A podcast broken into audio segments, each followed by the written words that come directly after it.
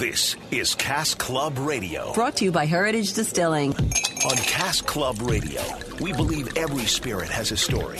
And stories, like good drinks, are always better when shared with friends. Each week, we'll explore the intersection of cocktails, spirits, beer, wine, and life. It's Cask Club Radio. Here's your hosts, Lydia Cruz and Justin Stiefel. Good afternoon. Welcome to another episode of Cask Club Radio. Thanks so much for hanging out with us today. My name's Lydia Cruz. And I'm Justin Stiefel. I'm Maura Dooley. We are officially into November now, and today marks the end of daylight savings time. No. It is. Got to set your clock back one hour, not forward, but back. Mm-hmm. And this may be the last year we have to do this if the legislature changes the law in Washington. Yeah, that is the that it seems to be the trend, not in just in Washington and states a lot of states across the country. Yeah, yeah. Well, it's that way in China. I don't. I think they have only have one time zone, and that the, you know the country of China is as big as the U.S. is uh, from east to west. So imagine if we had one time zone where it would be uh, 7 a.m. in New York, and we had business meetings. We had to have a, be phone calls in Seattle at 4 a.m. Seattle time, but still be 7 a.m. That'd be crazy. Yeah. Wow. Well, we'll we'll keep our eye on this and and see uh, how it changes. Do you have a personal preference? If you're, are you a fan? Are you not a fan? I'm I'm, I'm not particularly a fan. Okay. But, uh, especially in the spring, I don't like losing that hour in the spring. Yeah, that's True. that. When you're younger, that that was always the that was always the tough one. Spring forward. Well, what else is going on in the heritage world? We talked a little bit about my batch last week on the show, and you guys have another cool event coming up, right? We have one going on today in Roslyn, yeah, for those people over in Eastern Washington. And big news at the Heritage Distilling, we are testing delivery to the home right now. We did our first tests in the Gig Harbor market last night, uh, Friday, worked out some kinks, and we're starting to test this. Uh, we're going to test it for a few more weeks in Gig Harbor. If it works, we'll be able to do it in all of our locations in Washington, meaning you go to the website, heritagedistilling.com, you find the products you like, and within an hour or two, it's delivered to your house or to your office. Can't beat that. wow. Yeah, that is right in time too for at least you know the testing phase for the holidays. I feel like that would be great for gifts and things. So that's You have to be 21 and over, and some restrictions apply and uh, distances, of course. But we're working the kinks out, and we'd love to get feedback from folks out there. Love it. Okay, make sure uh, you log on to heritagedistilling.com and check it out, and also give your feedback. In the meantime, Yeah. what's going on in the headlines? Uh, this came to us. We saw this on the news, uh, many outlets this week. A man became extremely drunk after his own gut brewed beer from carbs. this is a 46 year old man developed a rare condition known as auto brewery syndrome, which causes his gut to create beer like substances, uh, some form of alcohol, after he ate carbs. He ended up with a medical journal uh, story about him. As a result, he was not identified. Uh, but it's in BMJ Open Gastroenterology case report. This uh, details how he started having dizziness, brain fog, memory loss, aggression issues about a week after he finished a round of antibiotics for a thumb injury. Doctors couldn't figure out what was going wrong. They prescribed him antidepressants and so on. That didn't help. He got pulled over one morning and he got arrested for drunk driving. He told the police he had nothing to drink, but the breathalyzer suggested he had a blood alcohol level equivalent to 14 boozy drinks. That's a lot. I mean, Wow. that's, that's Yeah. a ton. He was arrested, of course, and then uh, they had to go through the whole issue. And turns out that the his the way his body turns carbs, grain type stuff, into alcohol during the the uh, digestion process basically creates the equivalent of alcohol in the system. So, fascinating story, and, and uh, just one of those things that you never know what's going to happen. Yeah, uh, Maura and I were discussing, you know, it, it even sounds like something that you would make up. The name of it, auto brewery syndrome. Yeah. I'd be like, sure, buddy. Yeah, of course okay. you have that. Yeah. He has a literal beer belly. Uh, next up, uh, from CNBC, Amazon, or one of our favorite backyard companies here in the Northwest, launches its own premium gin brand in the UK. They're adding to their long product line of uh, own branded labels. It's their first spirit brand. It's called Tovess Gin. It is going to be a premium single batch crafted dry gin selling for about 32 bucks equivalent in the US. 32 US dollars. Produced at a distillery on the outskirts of Birmingham in the UK. It's been available since September 20th. It's promoted as a summer drink or uh, any kind of year drink. And those buying a bottle have to have proof of delivery on age. Gin is the most popular spirit in the UK and uh, more than a quarter of the population is buying gin sometime in uh, a 12 month period in the UK. So it's a big deal.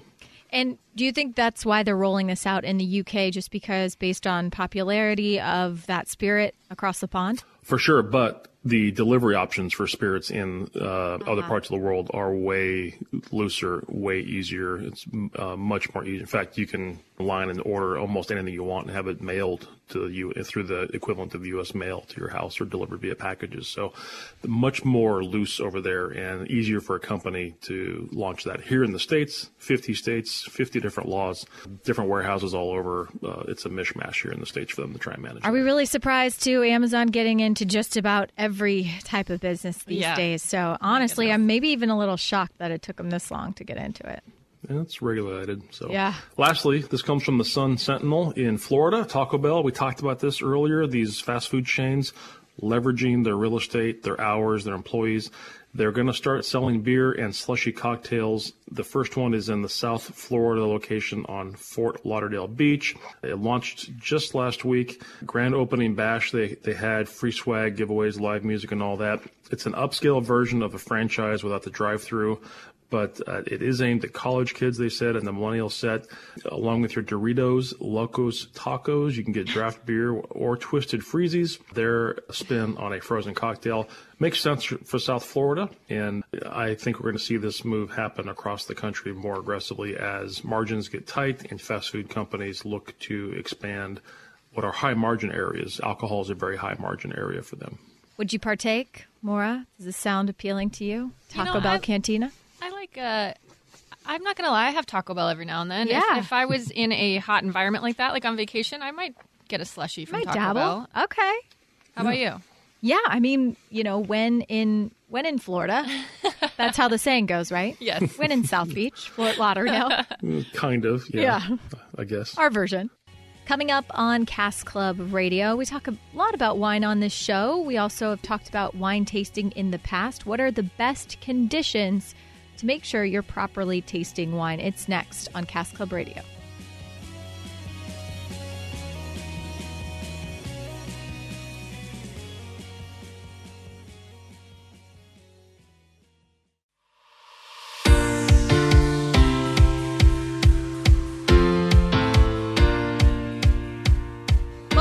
To Cask Club Radio. Thanks for hanging out with us today.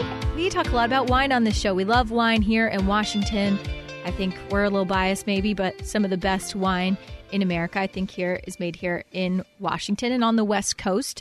And what are the best conditions for wine tasting? We talk a lot about that as well, but now blind tasting sounds like might be the best way to go. Yeah, we we talked about this last holidays because uh, we have a, a friend gathering right around the holidays where uh, we get together. Everybody has to bring a bottle of wine in a brown bag, and uh, we do our own kind of blind tasting during a dinner and, and make a game out of it. Can you pick the varietal? Can you pick the style? Can you can you pick the brand? uh, that kind of thing. So uh, we found this article from Wine Enthusiast. It says blind tasting is the only way to rate wine fairly. Uh, blind tasting is the heart of the ratings and reviews at Wine Enthusiast. Wine Enthusiast is one of the bigger publications that covers the wine industry for the uh, average consumer. But they ask the question, what does a blind tasting actually mean? Well, they aren't putting blindfolds on. They're not fumbling around for the wine glass, uh, although that would be fun to watch. what it means is that the, the wine bottles are stripped of their capsules or the, the top uh, portion that might have any branding. They're placed in, placed in the paper bags, like we talked about. They are arranged in peer group flights of the same or similar styles varietal compositions, vintages, or appellations of about five wines, five wines per groupings. They're then tasted and scores are recorded, after which the bag is pulled off and the wine is revealed. Why is the method important? Well, it removes opportunities for bias and levels a playing field for all wines to receive the same analysis without any pre-existing expectations. That is to say, it removes all preconceived notions, good, bad, or in between. What types of bias exist according to the article? Well, uh, let's say that you know a wine comes from a highly regarded producer. You might be inclined to look at it more favorably.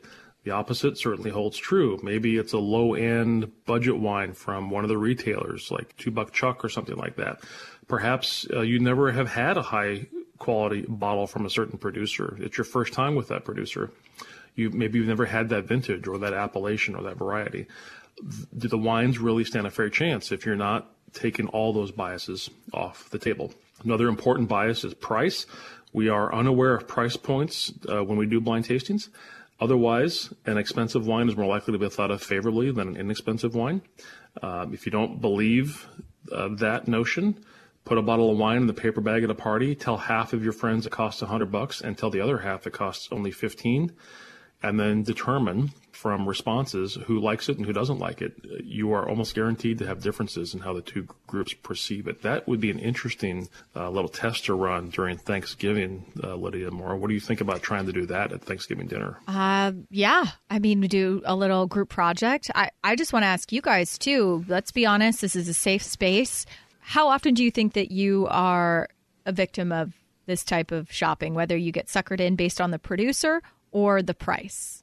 Mara? You know, I definitely think that sometimes when I'm just trying, I want to try a new wine, something that I haven't had before, and I'm looking at the store, uh, I can definitely fall victim to getting sucked in by a cool label because that's a lot of times if you're just looking for a varietal, that's what you base it off of the price point and the label. But I also think listening to what Justin just said that it reminds me of when I was bartending, and I had heard that Grey Goose had actually not done very well in tastings. Like had actually people had said some that were just well vodkas. Mm-hmm. That, I think ours was like Crystal Palace actually tested as well as Grey Goose in blind tastings.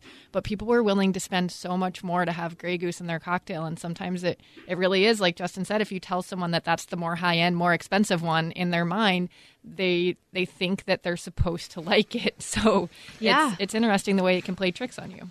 I definitely have probably been a victim of, of both these too. I, I go into a shopping center with like a price anchor, like a, a zone, like a mm-hmm. range with wh- in which I'm w- willing to work. And then just like you, I can get suckered in based in on on the producer or just who markets to me well. If it's a funny label or mm-hmm. a cute label, yeah, I'm I'm all in on that. Justin. Well, I typically look at the producer and I assume that if the producer, uh, if there are other types of wines I've had that are good, I'm going to make the assumption that the other stuff from that producer is good. Mm-hmm. Vice versa. That's true. If, if I haven't liked one, I'm probably not going to try the next one. That's why quality is such an important thing. I try to triangulate between do I know the producer what were the points that were given on some of the more independent uh, judging scales, and then what's the price? and put those those three together. So if uh, if you have I'll, I'll, give you an example. I was at Costco and I, I found a bottle of uh, BV and it was 98 points, I think, for 2015 blend, yeah, uh, Cabernet, and uh, it was like 75 bucks. Well, 75 bucks for a bottle of red wine at Costco is pretty expensive. Yeah. How? And so I wanted to try it, and I, I tried it, and uh, it was really good. It was excellent. Costco does a very good job. Their buyers in the wine department are some of the best in the world at hunting down interesting varieties, interesting vintages, and buying the entire lot. So the only place you can get that one particular vintage or style uh, is going to be at a Costco. Then they put them all around the stores, all around the country, and and uh, they they put very aggressive prices on them in a good way. You know, they save their customers money. Mm-hmm. So I think all those things go into it. There will be that every now and then you're going to find a really high quality wine where you're shocked at how little it costs relative to the, the quality of it. And that's always a pleasant surprise. So, Wine enthusiasts did include how to properly taste wine, a couple of suggestions. Um, maybe we can just quickly run through some yeah. of these so people have a good idea. Sure. Uh, first is good tasting conditions. Uh, make note of the circumstances surrounding your wine tasting experience because that does affect the impressions. For instance, a noisy or crowded room makes it difficult to concentrate. Cooking smells, perfume, even pet odor can destroy your ability for your nose to get clear senses. Your nose and ability to smell affects how you taste things. Oh my gosh, so much. I think that's yes. the thing. As soon as you get a cold or you lose that ability to smell, you don't realize, but mm-hmm. it affects your taste so much. So make sure, yeah, you can smell very well. Your ability to taste is directly tied to your ability to smell. So that the, the two do go hand in hand. A glass that is too small, the wrong shape, smells of detergent or dust can affect the wine's flavor. Temperature of the wine is critical. Age of the wine, any residual flavors from what else you might have been eating. So if you're going to do this, you may want to wait until you have dinner later so the palate isn't wrecked. If a wine is served too cold, warm it with your hands by cupping the bowl. If the glass seems musty, give it a quick rinse with wine, not with water. Swirl it out, toss the wine, and get your fresh wine in there, and so on. Next is evaluating by sight. Once your tasting conditions are close to neutral, next step is to examine the wine through the glass. Should be about a third full. Loosely follow the steps to evaluate the wine visually and for uh, legs on their wine. So the first on visual is straight angle view. You look straight down into the glass, hold the glass to the light, and then give it a tilt so it rolls towards the edges. This allows you to see the wine's complete color range, not just the dark center, which uh, is also affected by the size and uh, diameter of the glass. Wine enthusiasts included some things uh, when it comes to just evaluating by sight. That's right. Side view, tilted view, swirl. So that's really how you're going to hold the wine up to the light, swirling around, tilting the view. Then the swirl, when you give the glass a good swirl, you're looking for legs or tears that run down the side of the glass. Wines that have good legs are wines with more alcohol and glycerin content, which generally indicates they're bigger, riper, full of more mouth feel, and more dense. Now, Justin, you guys have mentioned before that you like to do some blind tastings at holiday parties. Is that going to continue this year? It will. Oh yeah. we look forward to it. and we're excited, and uh, sometimes I I stack the deck with a bottle that's really amazing, and sometimes I throw a real stinker in there. just to see, just to test your friends. Why not? What are holidays just for? to see. I love it. Well, because when when people, especially if it's a bottle that you know is not going to be well received, to watch everybody's expression, and nobody wants to be the first one that says something negative. They don't want to be the first one that says they don't like it because they think in their mind they are not a good judge of the quality of the product, like what Mara's talking about with, with selecting a certain high end thing by, by brand. So, but as soon as the dam breaks open and somebody makes the first negative comment, the rest of the table blows open. And also up next, we'll be talking to Carrie and Freddie Arredondo of Cave B Estate Winery.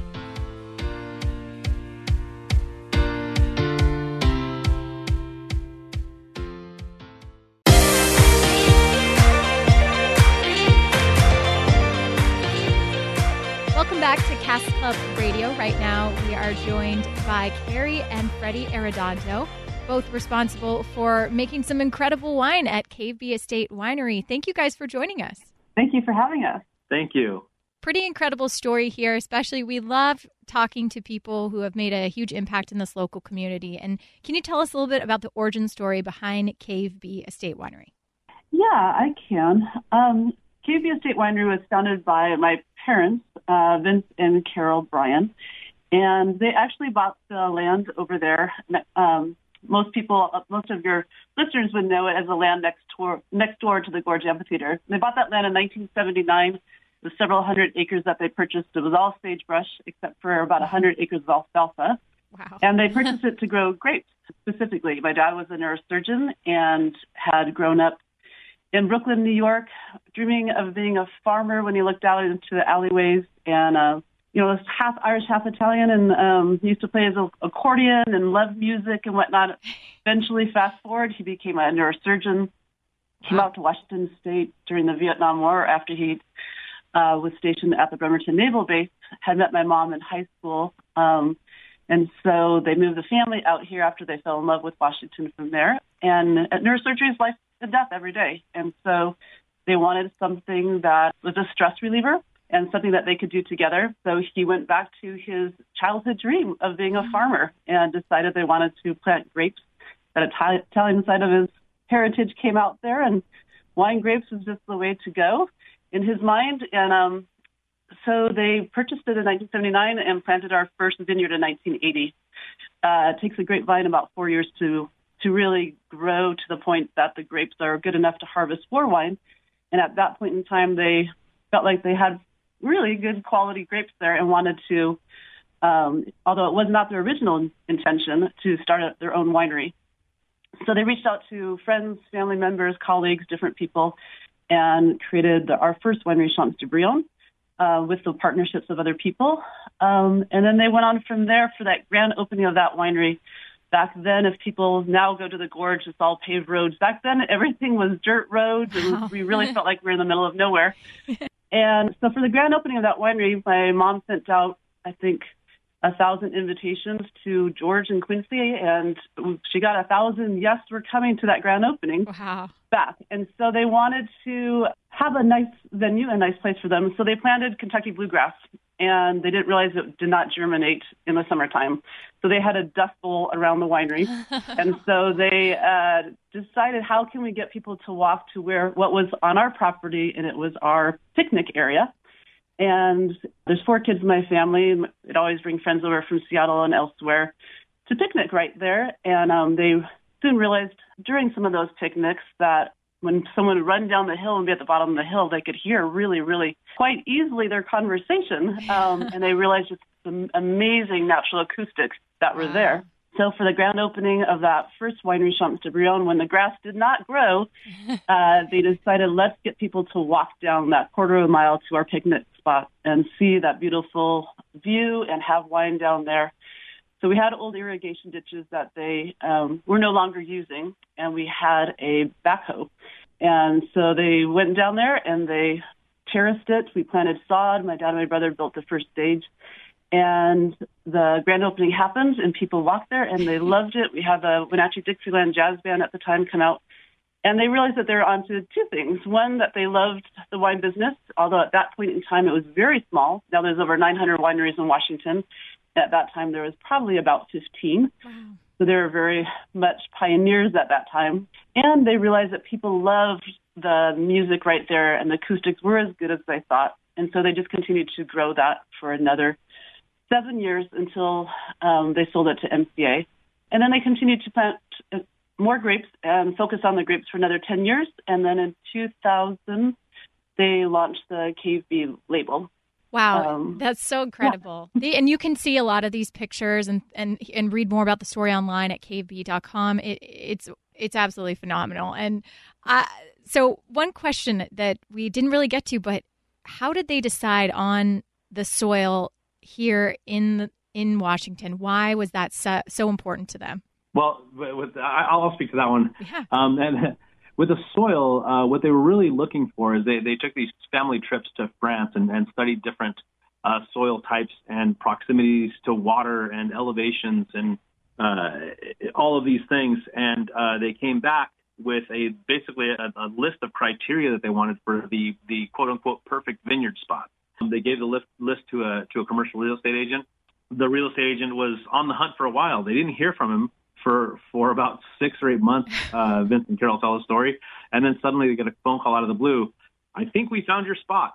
so so they went out and they found this place that is now Cave B, and it's gorgeous. And and the reason it has uh, these wonderful attributes is because of the Missoula floods that created the gorge.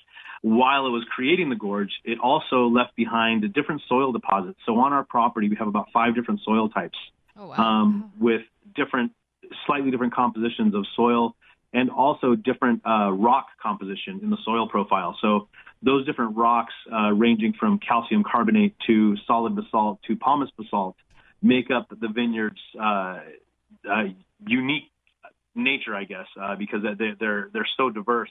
And and over the years, a lot of it through trial and error, we've figured out where different varieties grow best on the property. So really what, what what we have is we have a number of micro vineyards compared to a lot of the big farmers. Some some vineyard blocks are as small as a quarter of an acre.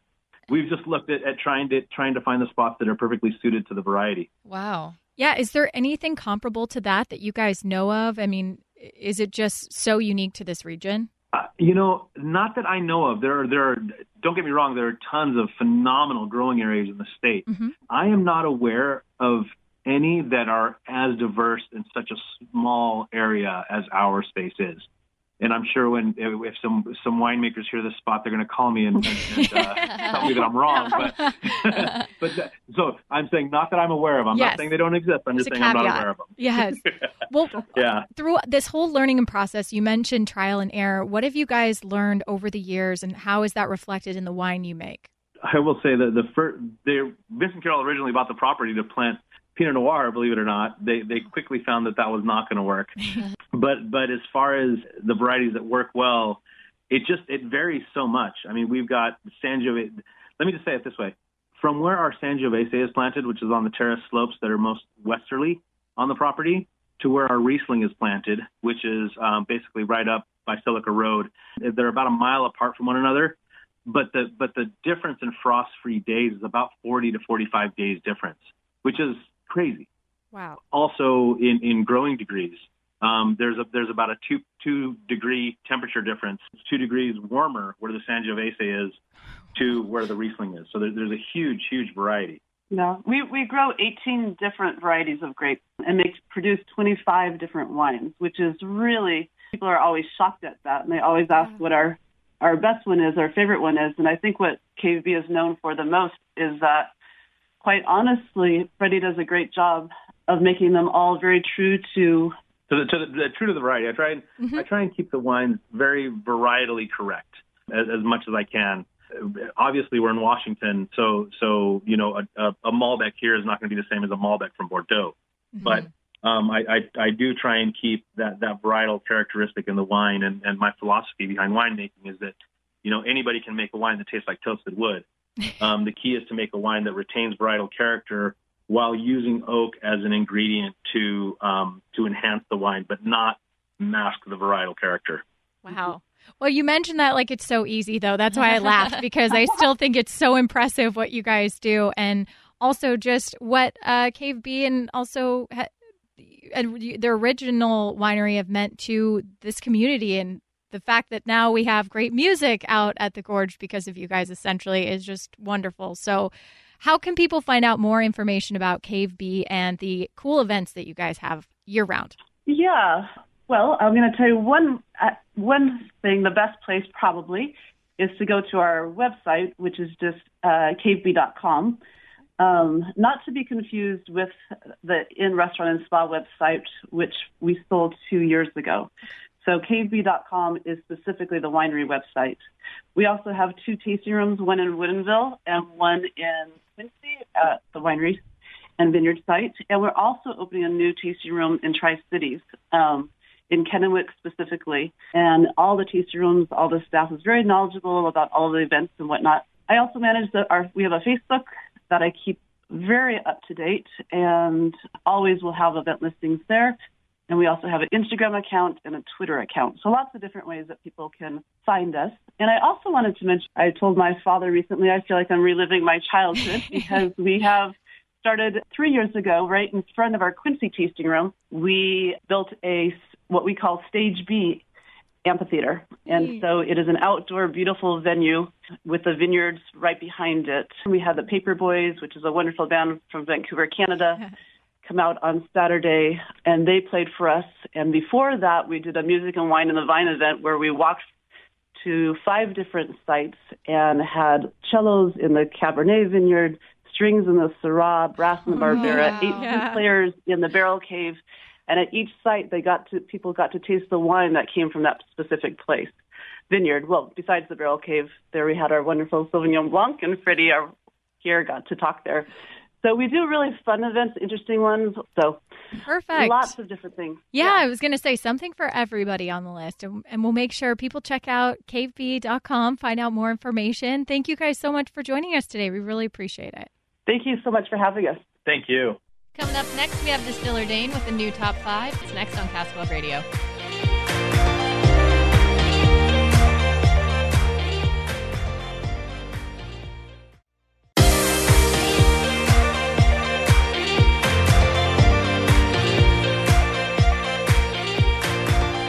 Welcome back to Cask Club Radio. We've got a great new cocktail recipe here for you in just a moment. But first, we are joined by one of our favorites, Distiller Dane.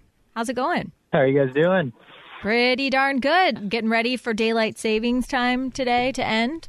Are you? Oh, I forgot that was even happening, and I know. Uh, there's a potential chance it might not ever be coming back again. yeah, maybe we should just, you know, pour one out for daylight savings time this year. I can definitely get on that. Okay, perfect. Well, uh, we look forward to hearing your new top five. Maybe there is some sort of holiday related winter related type of things in here, I could imagine. Oh yeah, there's a few fall related things going on this this week. I love it. Well, without further ado, let's dig in. What's up first? The number one on my list is a new cocktail bar, and this is called Daphne's Bar, and it was over in Edmonds. So I recently spent a day over in Edmonds for I think the first time ever downtown, and it's a really small, fun, and quaint cocktail bar, which is only about eight seats at the bar, so it's easy to walk by. But I definitely stop. I would definitely recommend stopping by for a drink or two when you're in the area. They whip up a mean Sazerac, and they only have one rule at this place, and no couples allowed on Valentine's Day. Oh, I love it. As a server who had to work many Valentine's days that were kind of, I don't know how else to say it, kind of sickeningly mm. sappy, I appreciate that. Yeah, respect. Okay, number two on the list. All right, number two on my list. Uh, the temperature is dropping. It's been pretty chilly out lately, but nice weather. Uh, but that means one of my favorite dishes is coming out of the cookbook, and that is a good old fashioned stew. Yeah. Ooh, yeah. And I like the classic lamb or beef with just carrots, celery, and then I like to make mashed potatoes separately and then put a glob of it in the middle of the bowl. There you go. Yeah, that sounds good. Yeah, I, I'm a huge soup person as soon as the weather turns, but even stew takes it to the next level. I like it. No roadkill, Dane? No roadkill, unless you're getting Okay. really hungry. Okay. All right. Number three. Three on my list is Paul Rudd's new Netflix show. Have you guys watched this yet? I've heard about this. Is it oh, one living? episode. Yeah. Yeah, it's called Living with Yourself, and basically, Paul Rudd's character goes under this unique treatment, which essentially just creates a clone that is a better version of himself. uh, so there's like a little drama, a little comedy, and it's just sort of intriguing to watch him play both characters that are the same person but different personalities. I really like that. I love Paul Rudd. I saw his Halloween photos posted with uh, his daughter. They went trick or treating. She went as the Wasp, and you would think, you know, Dad actually played Ant Man. Maybe he would go as him. No, he went as Weird Al Yankovic, and looked awesome doing it. But that's just Paul Rudd for you. I love it. Paul Rudd's got a cool demeanor when he acts. He's kind of one of those He does. Yeah. guys Yeah. Yeah.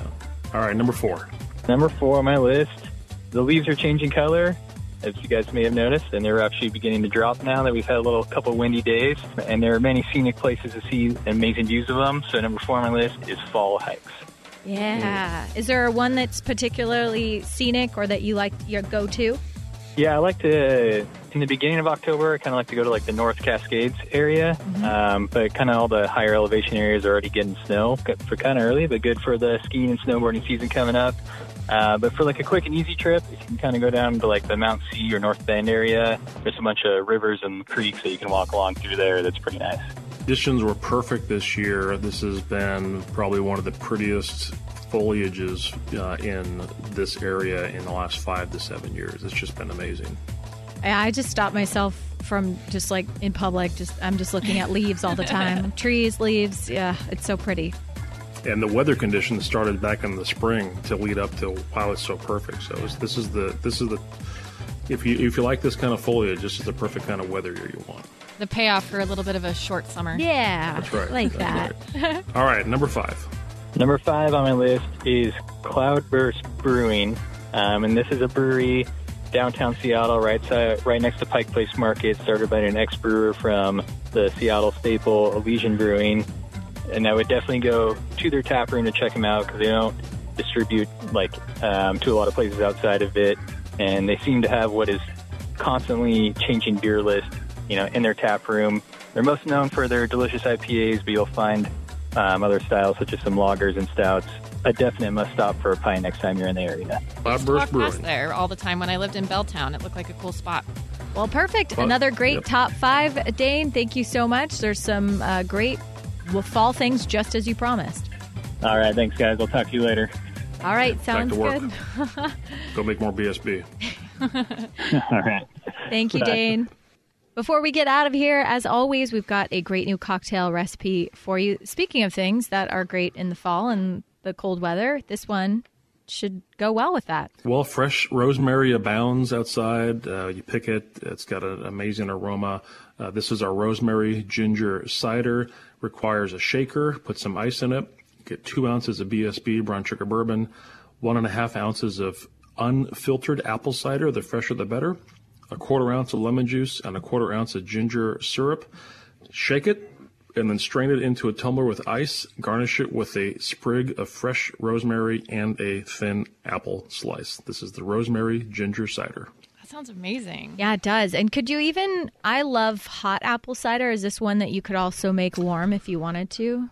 You could because you're not using ginger ale, you're using ginger syrup, uh, so you're not worried about the heat messing up the carbonation. Yeah, I think that would be that would be really good on one of these uh, cold days. Because yes, even though we've had great luck with the sunshine, it's still been pretty cold out there. So Yes. this would this would warm you up. We'll make sure this cocktail recipe is available for you online at heritagedistilling.com. You can check out past cocktail recipes there as well. That's right. And if you have any comments, questions, topics, or ideas, email us at caskclubradio at heritagedistilling.com. You can also follow us on Instagram and Facebook at Cask Club Radio. You can find information about us at heritagedistilling.com. Again, be on the lookout for options to have spirits delivered to your door on our webpage. And uh, also, we're using the hashtag brown sugar bourbon for Instagram and hashtag drinking BSB. Don't forget to set your clocks, everybody, and you know maybe enjoy perhaps this final daylight savings time moment. We'll see if it uh, if it's still around, but it's been fun while it lasted. That's right. we'll see you back here next week. Uh, have a great weekend. Cheers. Thanks for listening to Cask Club Radio, brought to you by Heritage Distilling. Check us out on mynorthwest.com to learn more and catch up on past episodes. Cask Club Radio, brought to you by Heritage Distilling.